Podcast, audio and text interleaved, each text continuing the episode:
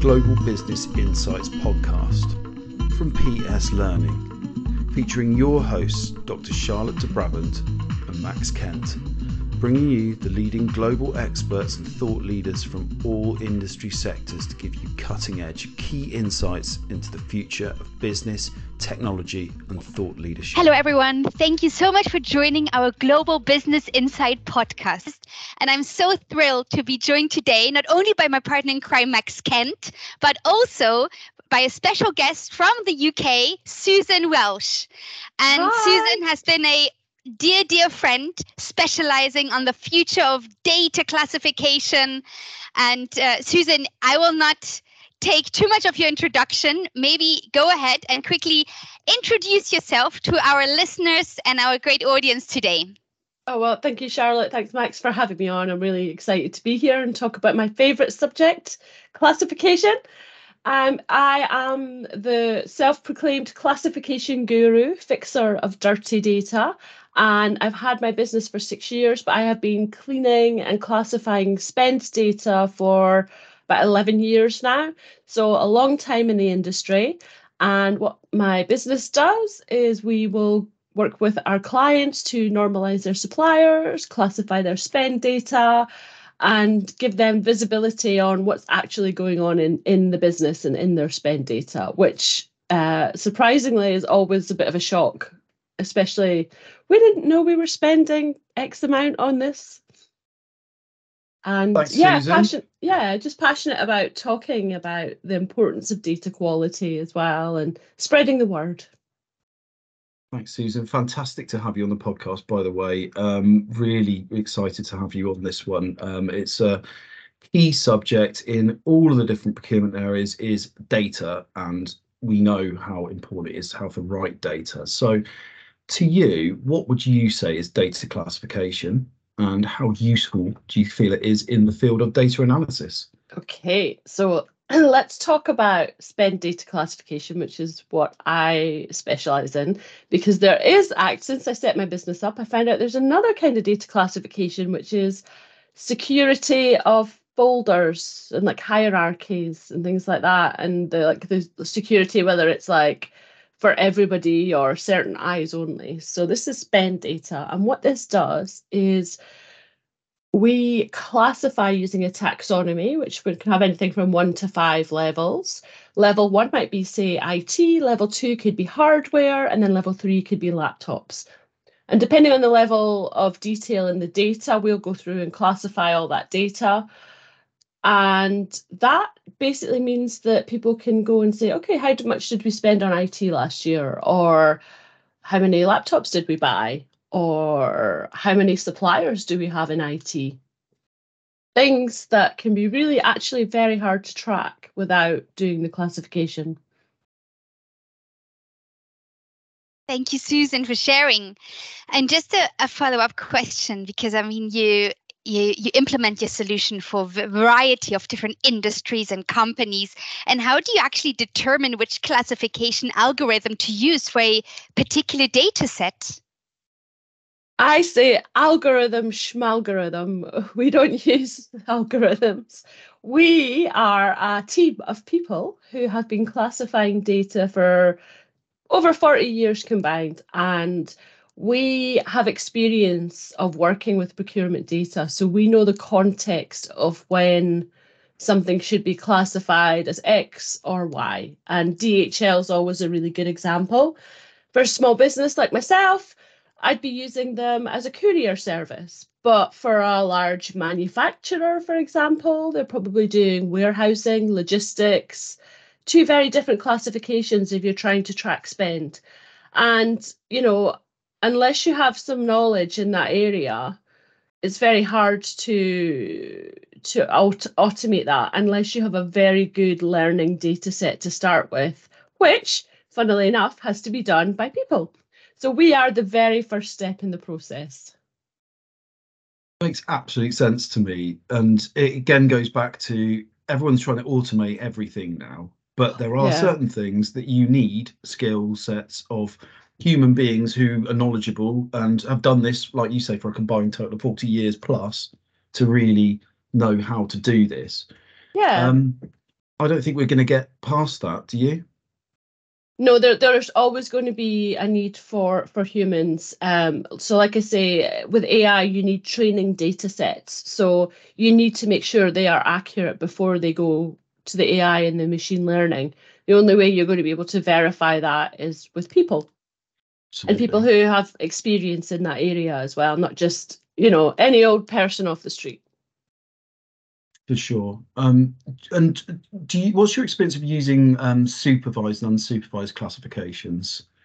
Is that something you're you're aware of using in different settings? Um, I'm aware of it. Again, it, it's for us. It's different because we are are annually uh, manually eyeballing and and going through the data line by line. Um, I think the classification, I think, in certain industries works very well. Um, automated. So in manufacturing, when you have lots of MRO parts, maintenance, repair, ops, you're talking about nuts, bolts, screws, hammers. Uh, that's fairly standard to automate. So that would work. And so uh, that the rest can be very contextual, and that's when it gets tricky, whether it's unsupervised or supervised. Um, so I can't really say much more than that, to be honest. No, I completely resonate with your answer because I spent half of my career in MRO. I uh, yeah ironically, I do love the space, MRO, and we uh, when I worked back at, at Johnson and Johnson, we were implementing also a uh, service provider to look after our MRO spare yeah, parts. we, but we that's love where, classifying it. It's fun. and that's where the cloud classification comes in, and yeah. we saw that somehow the same products had the same filters or screws had somehow the more or less the the same meaning or wording, but it yeah. definitely needed you back in the days. Yeah. and um, maybe you can just elaborate a little bit more. How do you handle um, imbalanced data sets? Like, what's your approach when you? We can talk about M- MRO, for example. You get a data yeah. set of, of 5,000 different variables, and then you try to find out, okay, which ones uh, are maybe even doubles, right?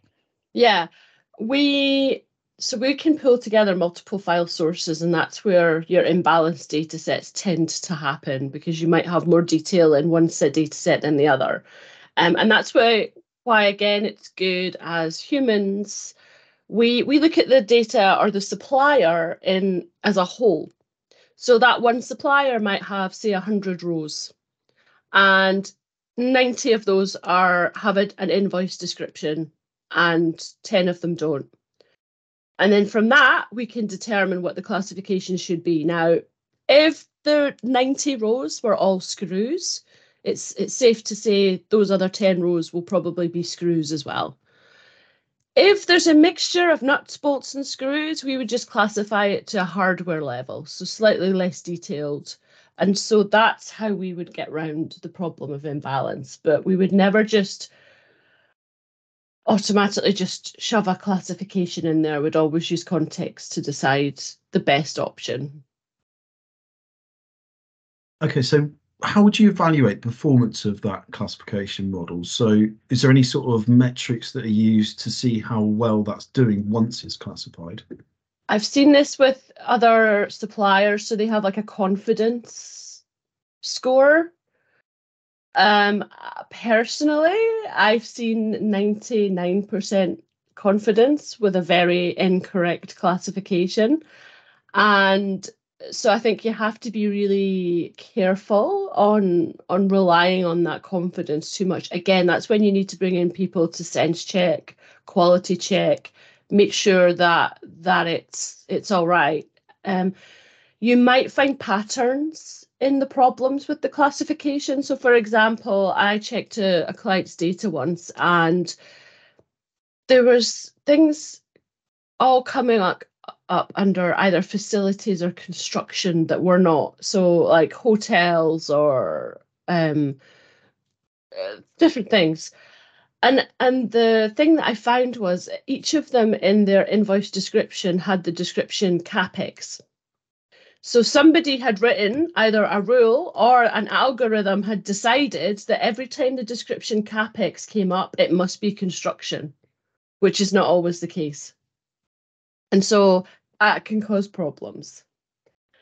So again, it's all about checking, checking and, and revising and tweaking and, and always trying to continually improve the model. Excellent. And just following on from from checking, eh, maybe preventing errors, looking at the model. Well, you know, uh, yeah, that helps. Uh, uh, in your in your opinion, what what is um the the the uh, the terminology overfitting in classification and and how, how do you avoid it so looking out for modeling of errors uh, i see this as kind of laziness it's okay so um a lot of assumptions will be made like okay dhl oh let's just shove it all under couriers so we're overfitting there because well that that's my interpretation of it uh it must be. We all know DHL is a courier, but actually, some people want to track different metrics from DHL. So that's just like let's shoehorn that in because it fits. Or sometimes it could be that the taxonomy isn't detailed enough, and so there isn't the right classification for an item, and so somebody puts it under the nearest thing that fits. So that's that I've seen that a lot as well. So it might be, um, I'm trying to think of a really good example here. Um, so let's say we, we have some nuts and bolts. Let's go back to MRO. but the only option is maintenance parts or something. It doesn't tell you what kind of hardware it is. It doesn't tell you it's a nut or a bolt. So that's the closest thing we've got. So we'll put it in there.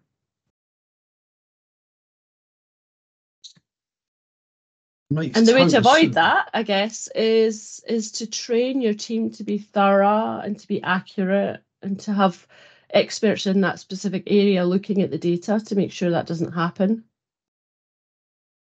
And not um, not just accepting okay. It's got to be better than okay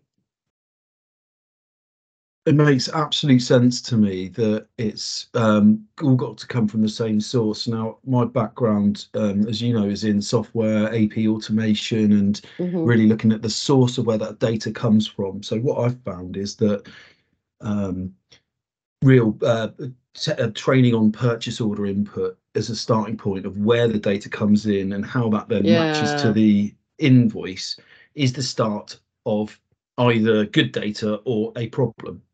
Yeah. Um, and what I've found in this is that if that match isn't right, that those systems, while it's taking in could be a hundred to a thousand invoices for one particular supplier in a year, it might miss one, it might reject yeah. one. How do you find that that's that's happened in um, in you know missing missing pieces of data? How do you know that something's um, not being well? It's not going to get classified because it's just not going to be in there. How would you know? So I guess the way that we, you could cross-reference your your invoice with your PO data, if there's a reference to the PO in the invoice, then that's a way. And if it doesn't match up, then then you might you might find a missing invoice. If you know if you are closely monitoring spend with your supplier and you're like, we know it's a PO for 50k and we've only like we've we've used it up, but there's only invoices for 40k here. I, I think it's hard to build firm rules. I think you could put some some checks in place, like after six months, has the full PO amount been invoiced or not? But as we know, that can change and it can vary. So that's not always a great even a great barometer of what's going on. It's again, it's down to people in your team to really keep an eye out for that. And and also, I mean, from a, a supplier side, like if you're not getting paid, you're chasing that up quickly. So that's the other that's the other thing. Thank you, Susan. And and how do you then ensure the quality of your data classification? Like what pre processing steps do you take? Well, let me tell you, I, I created the data coat, and that was to help keep standardization and consistency in classification because we have multiple people working on the same data set. So that can open up uh, lots of different things. And firstly, your data's got to be consistent. So that's the same date formats, the same terminology, the same processes. Make sure everyone's doing it the same way have a, a list of items that have to be classified a certain way so the team know to do that. Put it into your rules. Then it's got to be organized, so classify it by region, country, etc. Then it's got to be accurate, of course. And then once you have your consistent, your organized, and your accurate data, guess what? You have trustworthy data. So that means you can do all those lovely cost savings and analytics and uh, reviews and supplier negotiations that you need to do. Okay. Um, again, brilliant steps to go through, and I think every business should follow that process. Whether they do or not is another question, I'm sure. Um, how do you deal with the categorical data in a classification problem?